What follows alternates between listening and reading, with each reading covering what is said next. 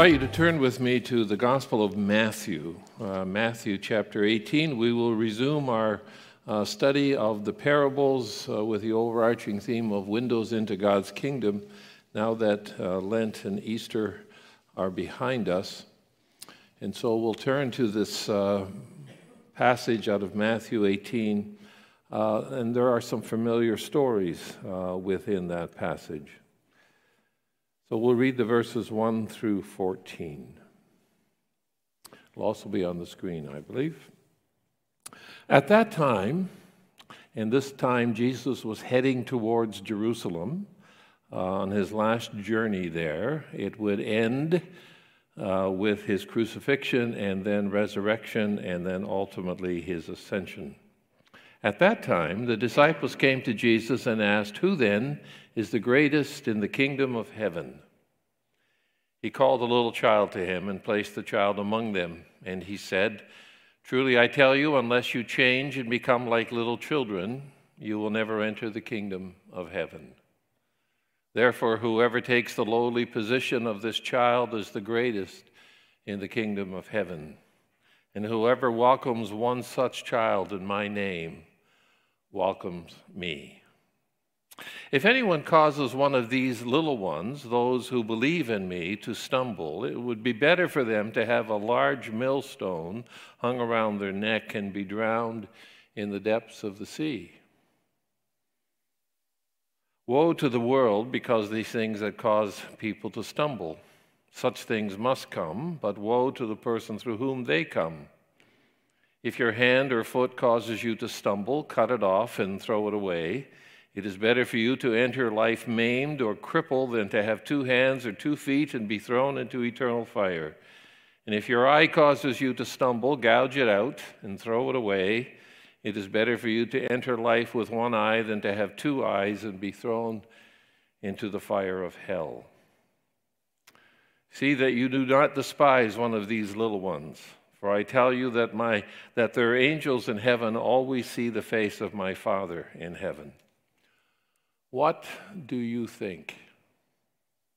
If a man owns a hundred sheep and one of them wanders away, will he not leave the 99 on the hills and go and look for the one who wandered off? And if he finds it, truly I tell you, he is happier the, about that one sheep than about the 99 that did not wander off. In the same way, our Father in heaven is not willing that any of these little ones should perish. This is the word of the Lord. Have you ever been compelled to do something that you didn't want to do? Stop thinking for a moment.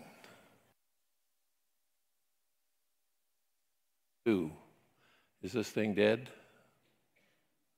Alive again.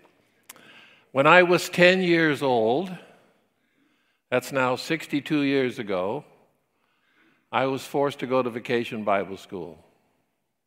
I did not want to go. Summer was for playing. School sucked. Then I'd go back to school in a heartbeat today. But my sister was the director of the Vacation Bible School, and my parents felt compelled to support her. And so I went. Two things stand out. We made plasticine molds with shepherd on the front and sheep. Those molds were made one day, and then we spent many days dabbing paint on them. And, they, and my mold hung above my bed for I don't know how many years. The other thing that stands learned the song, There were 90 and nine that safely lay in the shelter of the fold, but one was lost on the hills away. How many of you know that song? See, some of us born in the 50s know that. We sang it every day. And two lessons have come to me now, 60 some years later. Number one, the importance of the decisions that parents make for the well being of their children. They had to overcome my resistance, no doubt my tears, no doubt my anger. But that event of going to Vacation Bible School shaped my life and put a picture in my mind of how God functions. He is there to be the shepherd of the sheep. It also shaped my future, although at the time I did not know it, because for a number of decades I was privileged to shepherd congregations, to pastor congregations, to look out for people who were not only sick, but people who had fled the community, people who struggled with doubt, people who struggled with anger, people who struggled with unforgiveness, people who struggled with hurt because of what the community known as the church had done or said or left undone. You know the reality. The reality of community is a reality of a work in progress. And Jesus talks to his disciples who are concerned about their conception of reality.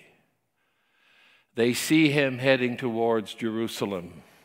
They are anticipating what they think is going to happen. He, at this time, will become king in Israel. He, at this time, will take the throne. He, at this time, will be coronated. He, at this time, will appoint a cabinet. He, at this time, will assign duties and responsibilities to them. And they will have what they currently do not have. And I find it helpful to think about all of those things with the letter P. They will have position, they will be somebody's, they will have prestige. When they walk in the street, people will stand and clear the way.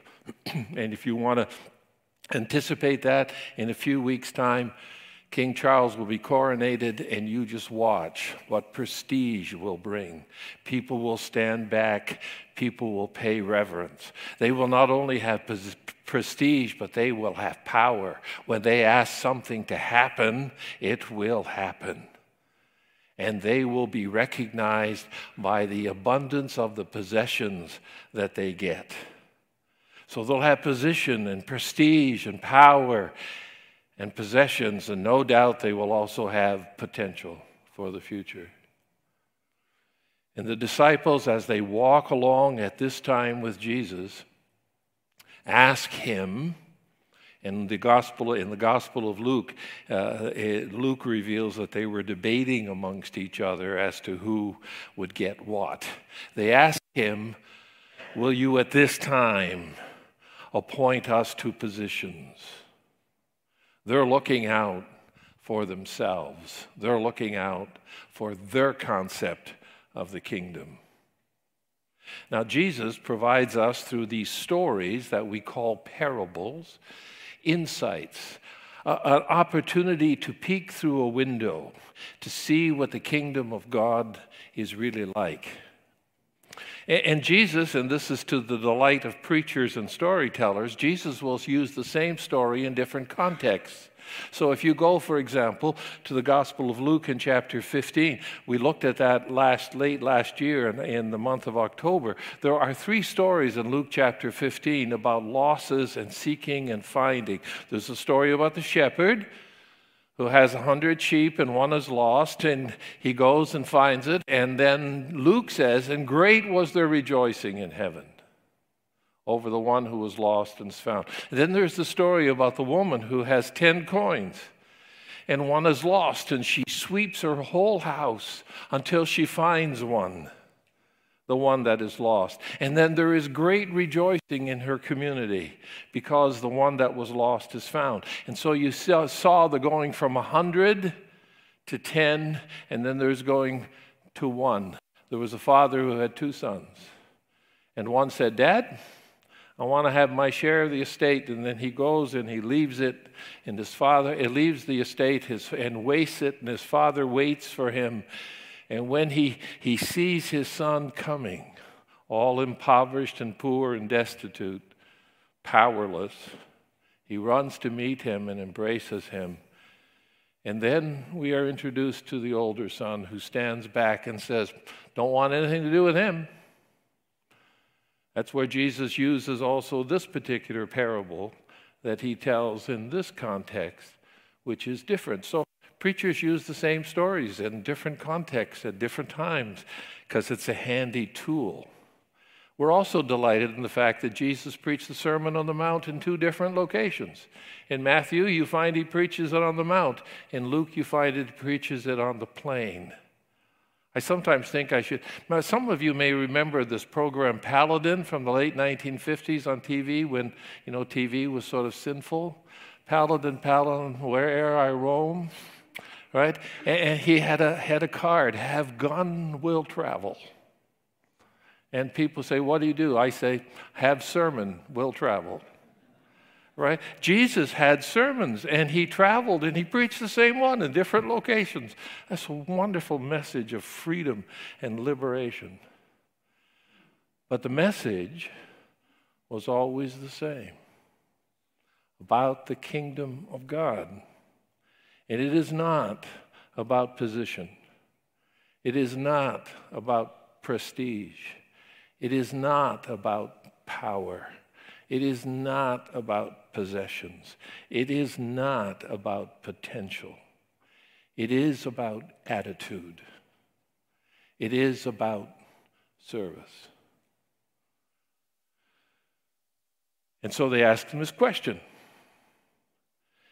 They, they, look to themselves. What's in it for us? And they probably ask, What's in it for me? In it for my privilege and my position and my power and my possessions and my potential. And it is interesting that Jesus doesn't immediately resort to words.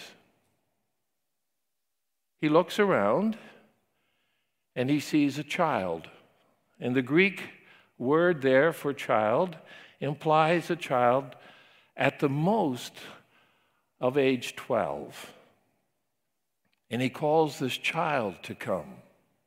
It's not an infant, because an infant, presumably in parents, probably mother's arms, can't come on their own volition.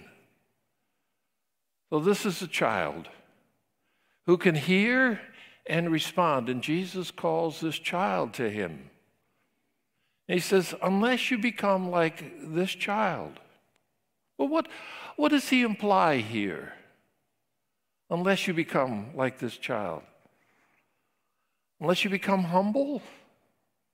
I don't know about you, but I've seen many kids 12 and under who aren't very humble, who are all about me and mine, and who want their possessions and their privilege, who want indeed to exercise power. So I don't think humility is in play here. But I do think vulnerability is. These children are vulnerable. I'm, I'm, reading a history of the land of Scotland right now. And as I read that history, I'm being introduced to the whole impact of steam engines and industrialization and the need for fuel. And the fuel for the steam engines was coal, and the coal had to be mined, and the mine shafts were small. So, who was put into service? Children. It wasn't until 1849 that child labor laws protect, protected the vulnerable.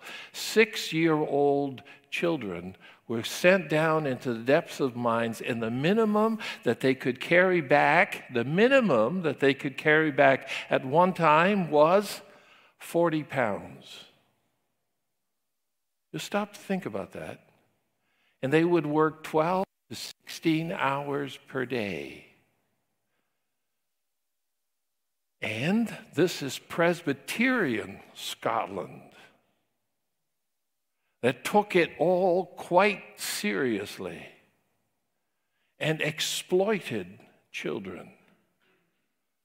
Thanks be to God for governments who finally pass laws that say you can't do that. The children can be very vulnerable. They cannot achieve for themselves what they need to achieve. That has to be provided to them. For them, it is not about earning. For them, it is about receiving. And when we think about our relationship with God, it is not about earning. It is about receiving. For the gift of God, the amazing grace that we just sang about, is that which comes to people who are wretched in their sin, broken in their relationships with God themselves, each other, and the creation, and who receive a gift that says, as, as Mark's saying, you know, God has a wonderful plan for you, a God of love and a God of mercy and a God of grace who says, You turn to me in full dependence, and I will meet your need.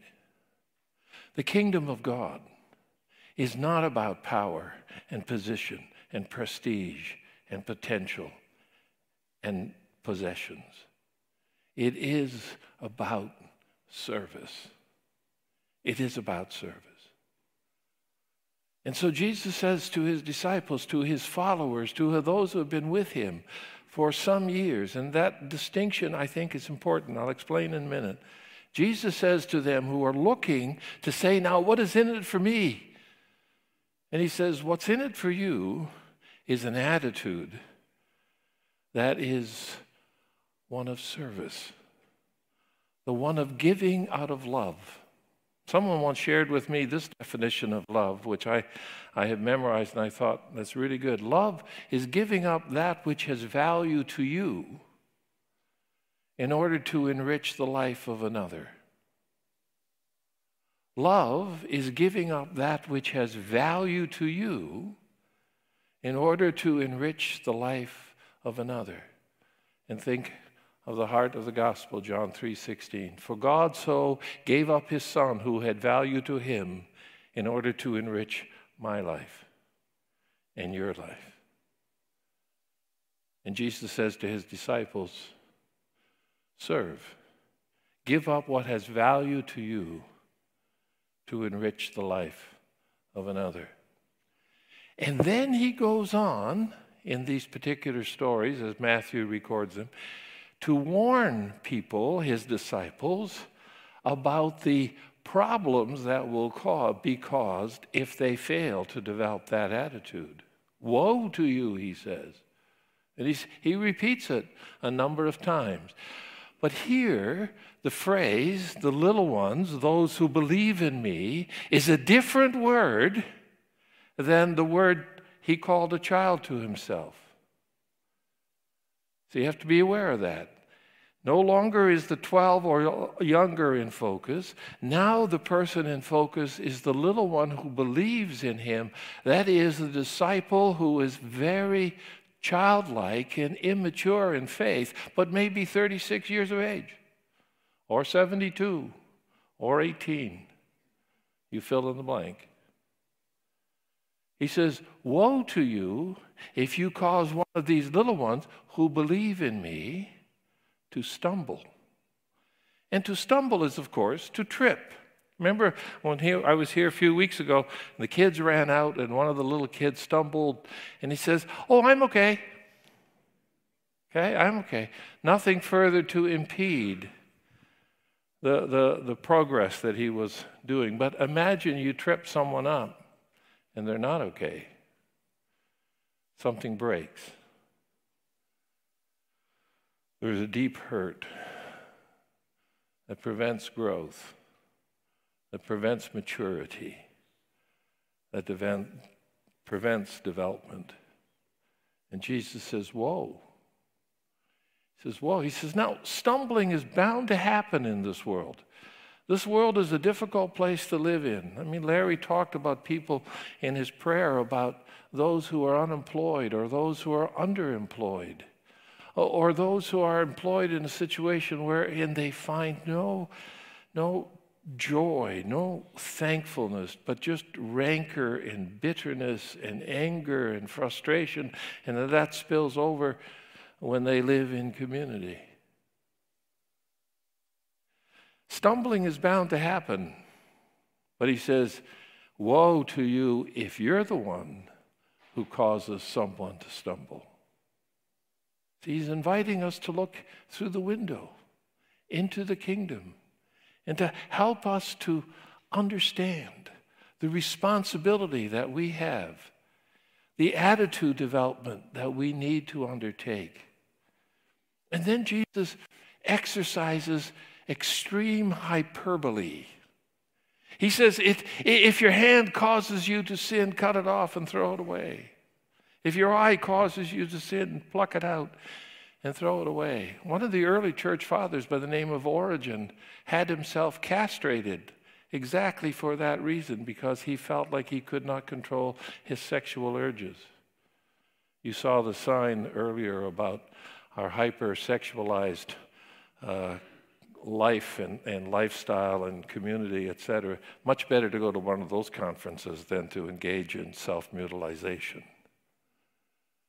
He's not saying literally you should cut your hand off or that you should pluck your eye out. But he is saying you should take your responsibility seriously.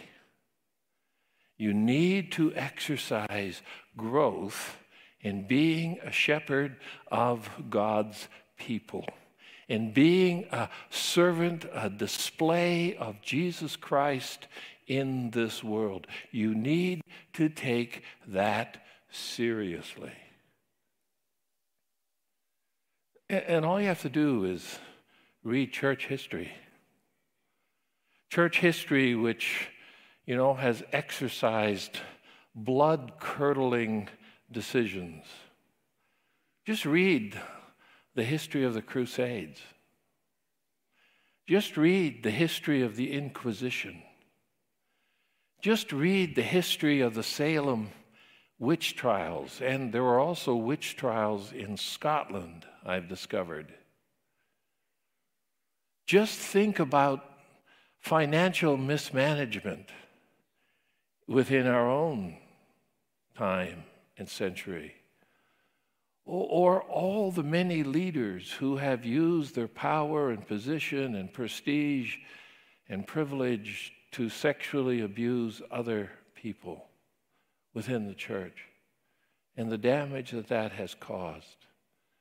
And can you understand that Jesus says you need to take your role as a shepherd seriously? And then there's this little interesting story in there about their angels. And you can think about does every one of us have a guardian angel? Well, I'm not sure. I, I, like to think that that's possible, but you know, that's only one reference in the scriptures. But what I am sure of is this that you and those around you in your community have God's attention. And that God will come in judgment. And how we conduct ourselves how we live out our life, our conviction, is extremely important. Now, having addressed those things, Jesus drives it all home with a story. There were 90 and 9 that safely lay, but one was lost on the hills away. Why? Well, story is so important because stories invite us in. This is not just a doctrinal statement that you can pin on the wall and look at it. You know, what, I was thinking about that uh, this week in pre- preparing. because my memory was going back. And, and the first church that we worshiped in when I was an immigrant at the age of three and be, could begin to read was the Williamsburg Christian Reformed Church, uh, about 60 miles away from Ottawa. And over the top of the pulpit, and the pulpit was in a parabolic shaped thing so the pastor could stand right at the focal point and he could project. But over top of that Psalm 119, verse 105. Anyone know that by heart? Your word is a lamp to my feet and a light upon my path. First scripture passage I ever memorized. I, in university years, I helped reconstruct that church and I knocked that pulpit sign down. But 18 months, no, not even 15 months ago, I did a funeral in that church of a good and, and wonderful friend. And in a new church, it's still there. Your word is a lamp to my feet and a light to my path. We're invited into story, not statements on a wall because story invites us in and makes us consider if I were in that situation, what would I have done? Just let me refer you to Jonah. Uh, go to Nineveh, that great city, and preach against it. In 40 days, you will be destroyed. Shortest, not a great sermon. Don't think it would have passed at seminary. Shortest sermon in the scriptures, as far as I know. Yet 40 What would you have done? Would you have gone to that great enemy? Or would you have run in the other direction? Or, or the conflict that the sailors had when Jonah says, Well, throw me overboard. And they said, Nah, we're not going to do that. We'll just row harder till the waves got bigger. And they threw him overboard. What would you have done? And then Jonah gets there. Yet 40 days and Nineveh will be destroyed. They were Israel's great enemy. And they all repent. And Jonah said to God, I told you so.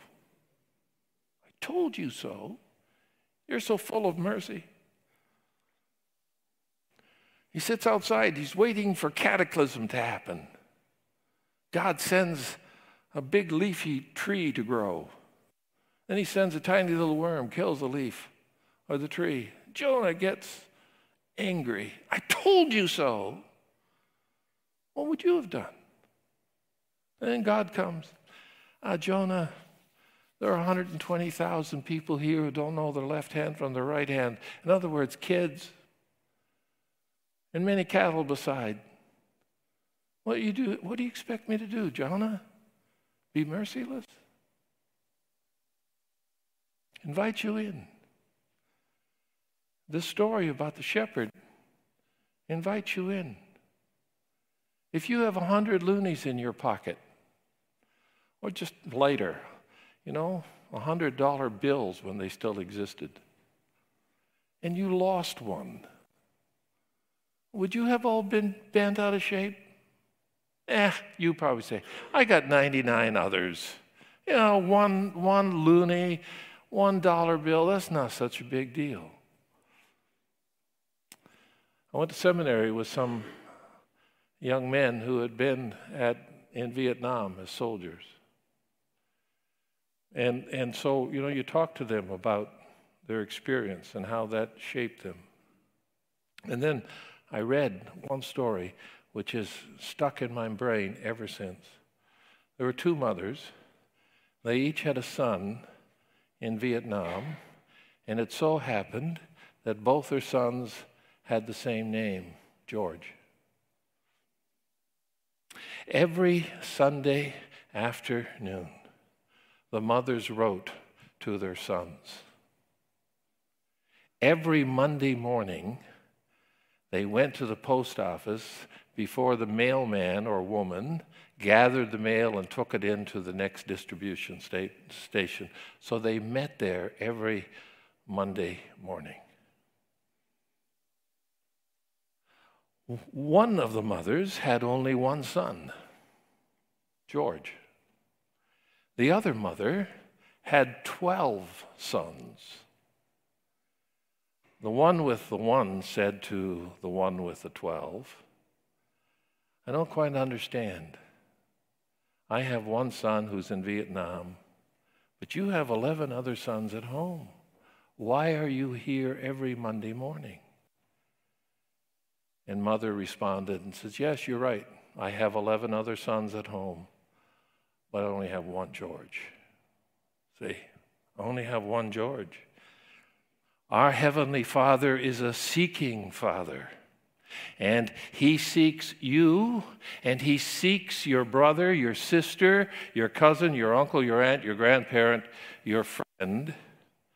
He seeks you if you have wandered away, perhaps accidentally or deliberately, or because someone has hurt you, but you have wandered away, and he seeks you, and he will not seek you because quit seeking you, because in the words of a poet, God our heavenly Father is the hound of heaven, and he will not give up and we are His hands, His feet, His voice, His person, reaching out to each other, seeking to bring in those who are lost.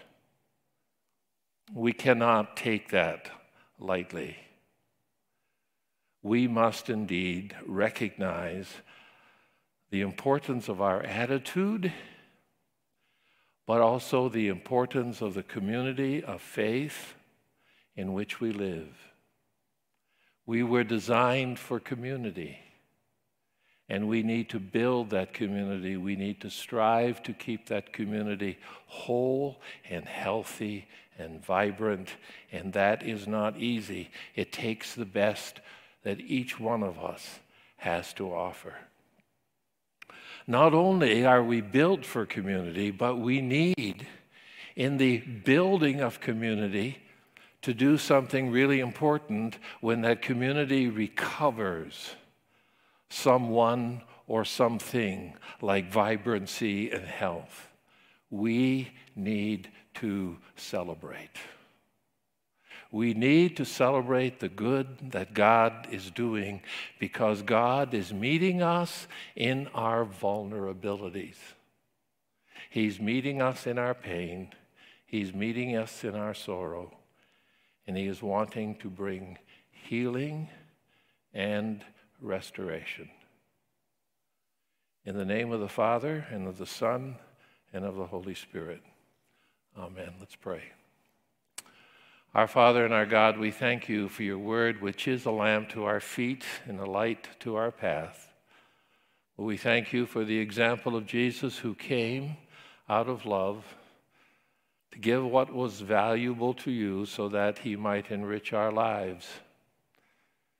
We pray that you would meet us in our vulnerabilities, that you would help us to recognize how important it is to have an attitude of service, that you would help us to recognize the importance of the reality of community. We pray, Lord God, that each one of us may take our calling seriously that we may live it out to your honor and to your praise. We thank you for the things that we have already achieved. We look forward to the things that you will still do through us. In the name of Jesus, we pray. Amen.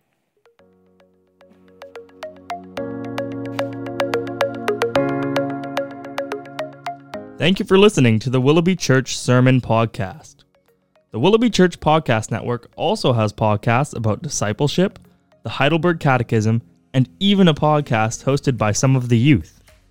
You can find out more about the Willoughby Church Podcast Network by going to willoughbychurch.com.